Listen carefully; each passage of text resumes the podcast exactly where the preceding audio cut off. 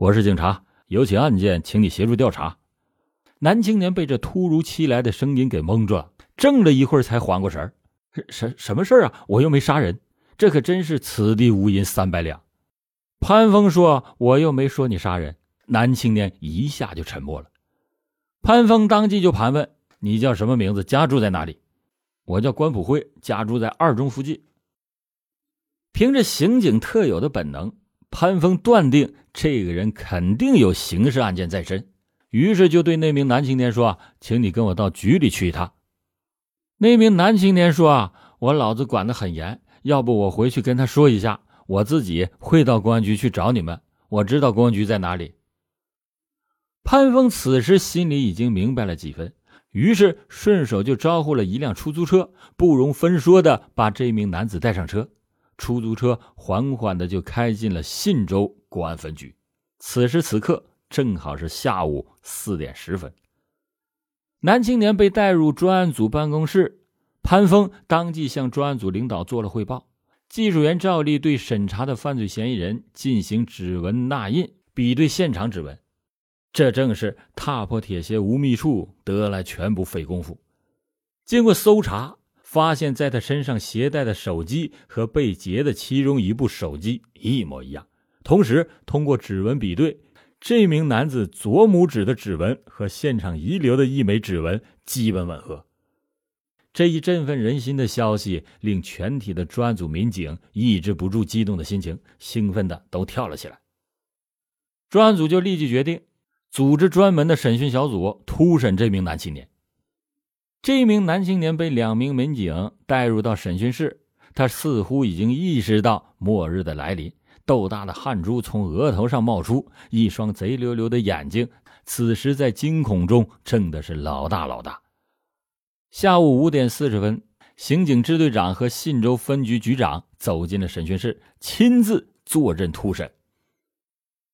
谢明支队长在重重的两声咳嗽声之后，点燃了一支烟，长长的吸了一口，说：“关普辉。”男青年条件反射的就抬起了头。谢支队长说：“希望你如实交代七月二十四日抢劫杀人的经过。”单刀直入，毫无余地。关普辉又一次傻了眼。几个回合的较量，在铁的证据面前。关普辉如实交代了伙同王登万、苏家辉、徐雪东、许大森等五人制造了“七二五”血腥惨案的犯罪事实。这五个人都是属于无业游民，整天是无所事事、游手好闲。王登万、徐雪东、许大森三个人都是信州区朝阳乡人，从小就厮混在一起。中学毕业以后，在一次偶然的机会，三个人又认识了苏家辉、关普辉，五个人从此就臭味相同的粘在了一起。时值七月二十日左右，整天花天酒地的他们身上的钱已经是挥霍的所剩无几。许大森就嘟囔说：“啊，再这样下去怎么混？不知道怎么样才能搞到钱。”五个人想来想去，也想不出一条妙计。就在片刻之余，徐雪东说：“他打麻将认识住在胜利路的李红莲，李红莲开了家麻将馆，他经常在李红莲的麻将馆一直玩到深夜。李红莲的丈夫是一个厂的厂长，他家里肯定有钱，咱们就到他家去搞点钱花。”徐雪东的提议立刻得到了其他四个人的赞同。七月二十四日，这五名恶煞聚集在水南街。密谋到赵家劫财这件事因为李红莲和徐雪东相熟，五个人商定抢劫杀人以后一定要灭口，并且做了分工。当天下午，五个人购买了三把尖刀、胶带纸、塑料包装袋等等的作案工具。到了晚上八点，已经是夜幕降临，室外的空气依然透着几分的酷热。人们打消了散步的念头，看电视成了众多人的消遣节目。殊不知，一个不该发生的悲剧即将在夜幕下发生。八点四十分，由徐雪东带路，五个人径直走到了李家。徐雪东上前敲门，女主人李红莲开了门。徐雪东指着身后的四个人对李红莲说：“带他们来是打麻将的。”李红莲说：“打麻将，你们不要来我家，到我麻将馆去打。”哪知道李红莲的话音这刚一落，苏家辉等四个人已经是闪身进了屋。五个人迅速的把房门关上，凶相毕露的抽出尖刀架在了李红莲的脖子上，把李红莲夹持着，用塑料包装袋绑住了他的手脚，问他家里有没有钱。在得到了否定的回答之后，五个人把李红莲的嘴巴又用胶带给封住，然后在他家里开始翻箱倒柜的搜索钱财。大约到了晚上十点四十分。在苏州医学院读二年级的赵九阳哼着小曲儿开门进来，毫无准备的他一下就被躲在门后的五名歹徒一拥而上给控制住，并且捆绑起来。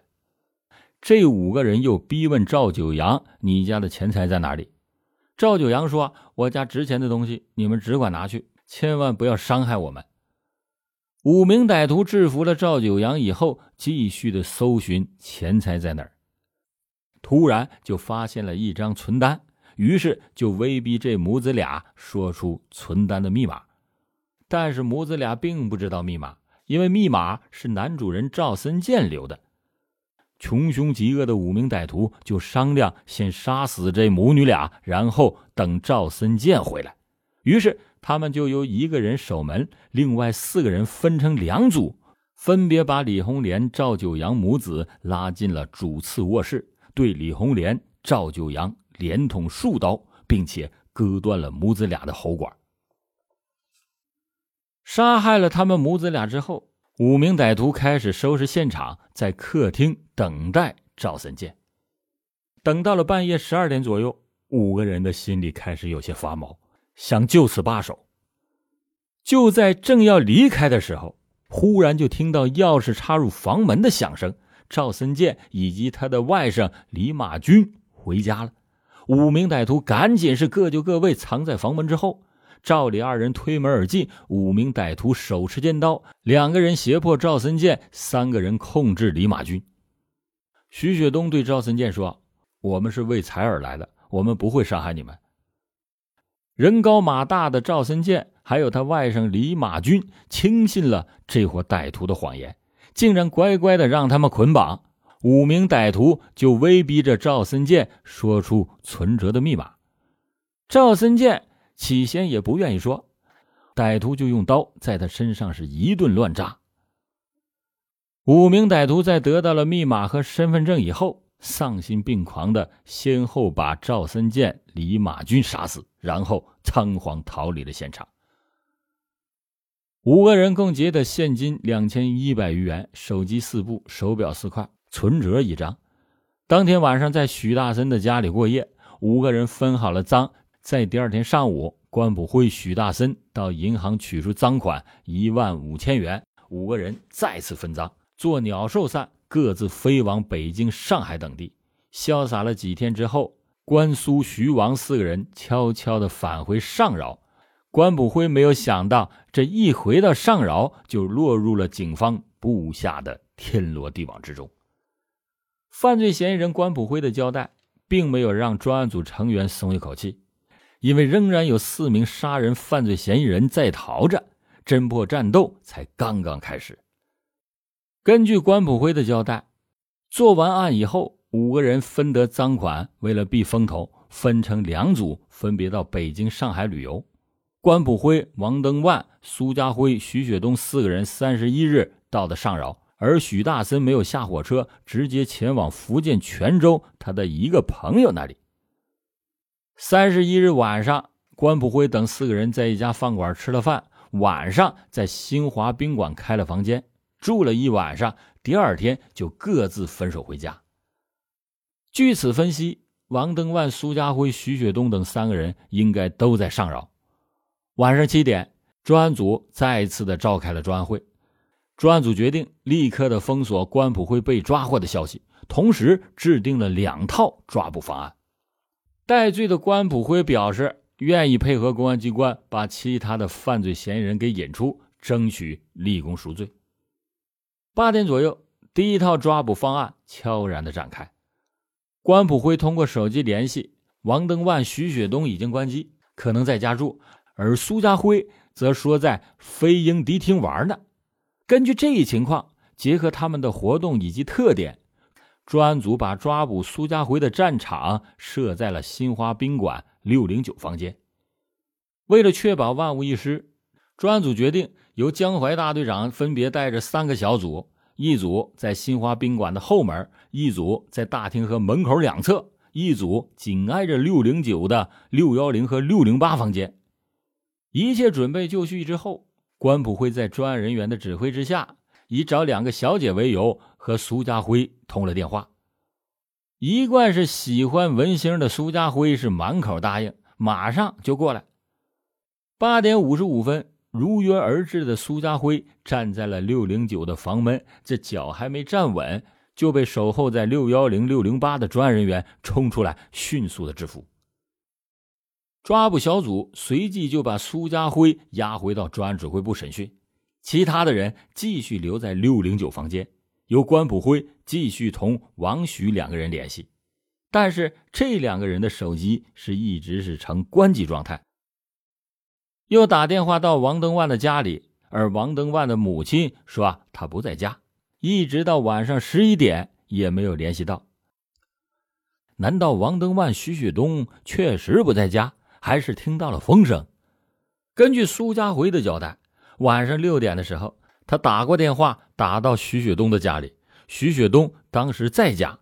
由此分析，王登万、徐雪东两个人应该是在家，但是没在家睡。到了晚上十二点三十分，指挥部又召开了专案会，研究第二套抓捕方案。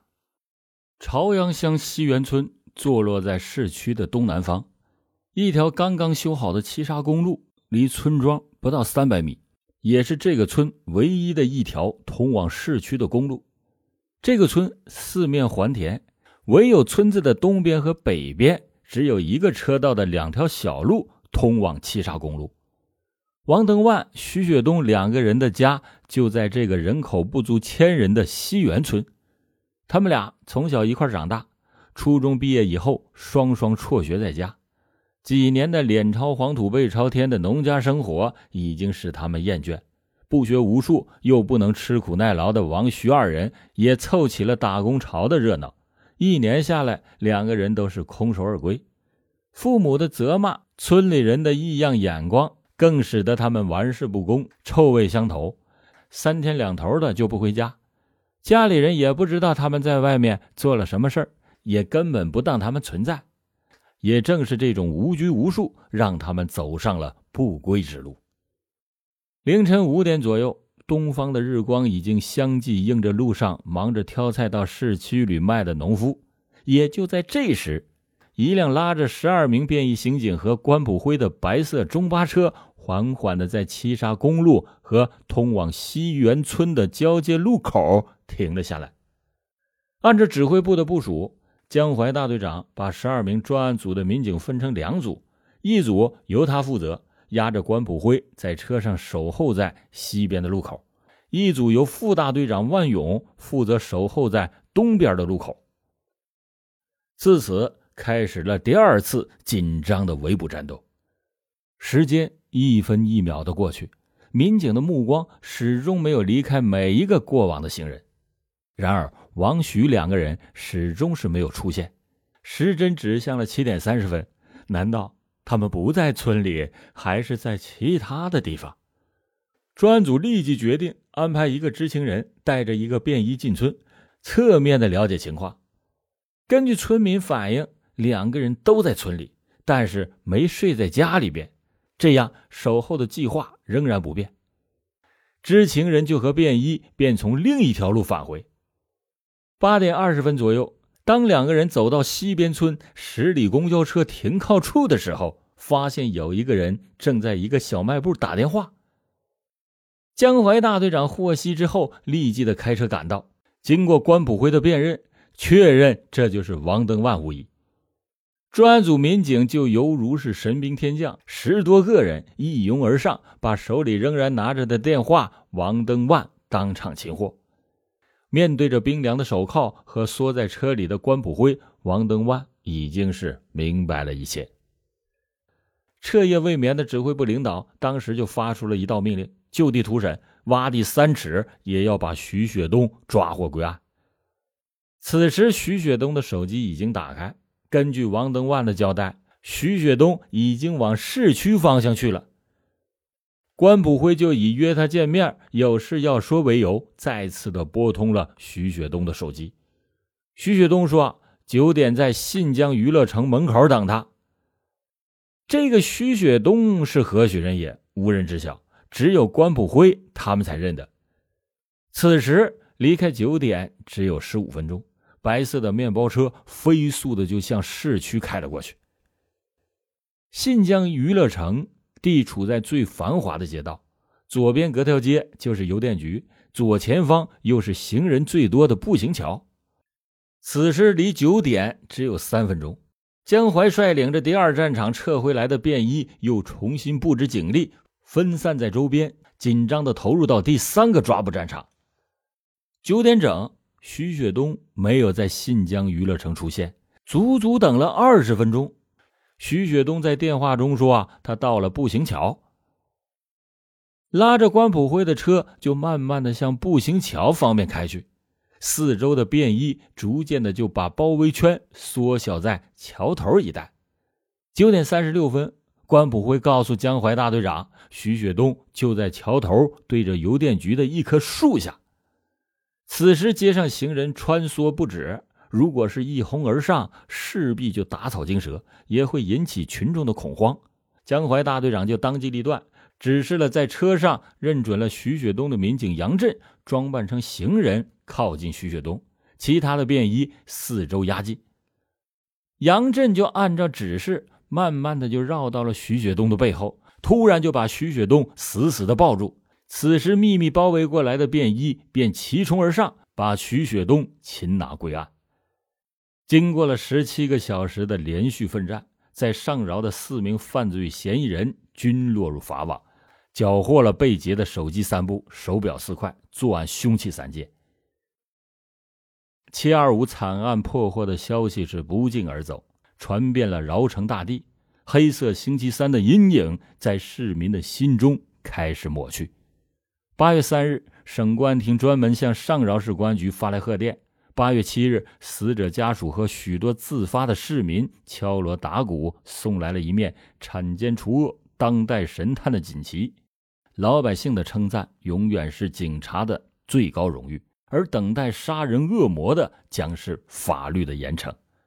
好了，感谢您今天收听老欧讲答案，老欧讲答案，案案都震撼。更多大案要案，搜索关注微信公众号“老欧故事会”。